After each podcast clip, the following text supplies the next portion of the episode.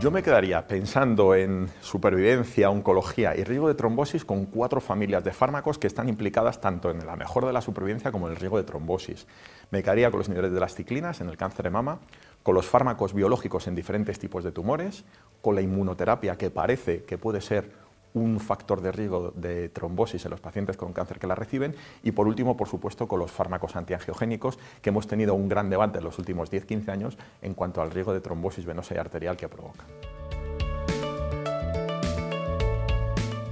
En cuanto a la inmunoterapia, a pesar de que los ensayos clínicos fase 3 de registro no detectaron un incremento del riesgo de trombosis venosa arterial, diferentes estudios observacionales sí que nos han sugerido que el tratamiento con estos fármacos pudiera ocasionar un riesgo de enfermedad tromboembólica venosa y también arterial. Yo sobre todo quería destacar el estudio publicado por GON en el European Journal of Cancer en octubre del, del año 2021, en el cual se ve que nada más iniciar el tratamiento con inhibidores del punto de control, con la inmunoterapia, con los checkpoint inhibitors, vemos un claro incremento del riesgo de trombosis lo cual nos hace pensar que aunque no lo hayamos detectado en, los ensayos clínicos aleatorizados, sí que es cierto que los pacientes con, con inmunoterapia, que reciben inmunoterapia, pueden sufrir un incremento del riesgo de trombosis.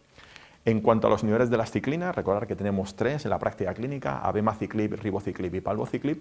parece que se está generando una corriente de opinión de que la trombosis venosa pudiera ser un efecto de clase de todos estos tres fármacos. Sí que es cierto que la abemaciclib es el que hemos observado en los ensayos clínicos que parece que tiene el mayor riesgo de trombosis, pero los estudios observacionales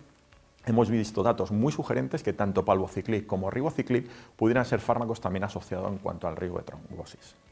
En cuanto a los fármacos biológicos, los fármacos biológicos nos han dado información muy interesante en cuanto al riesgo de trombosis. Los anticuerpos monoclonales anti-GFR, cetuximab y panitumumab, empleados en tumores de cabeza y cuello y en cáncer colorectal, incrementan un riesgo del 30% del riesgo de trombosis venosa en los pacientes que lo reciben. Y luego también en melanoma hemos descrito recientemente que la combinación de inhibidor de MEC más inhibidor de BRAF pudiera incrementar por cuatro el riesgo de embolia de pulmón.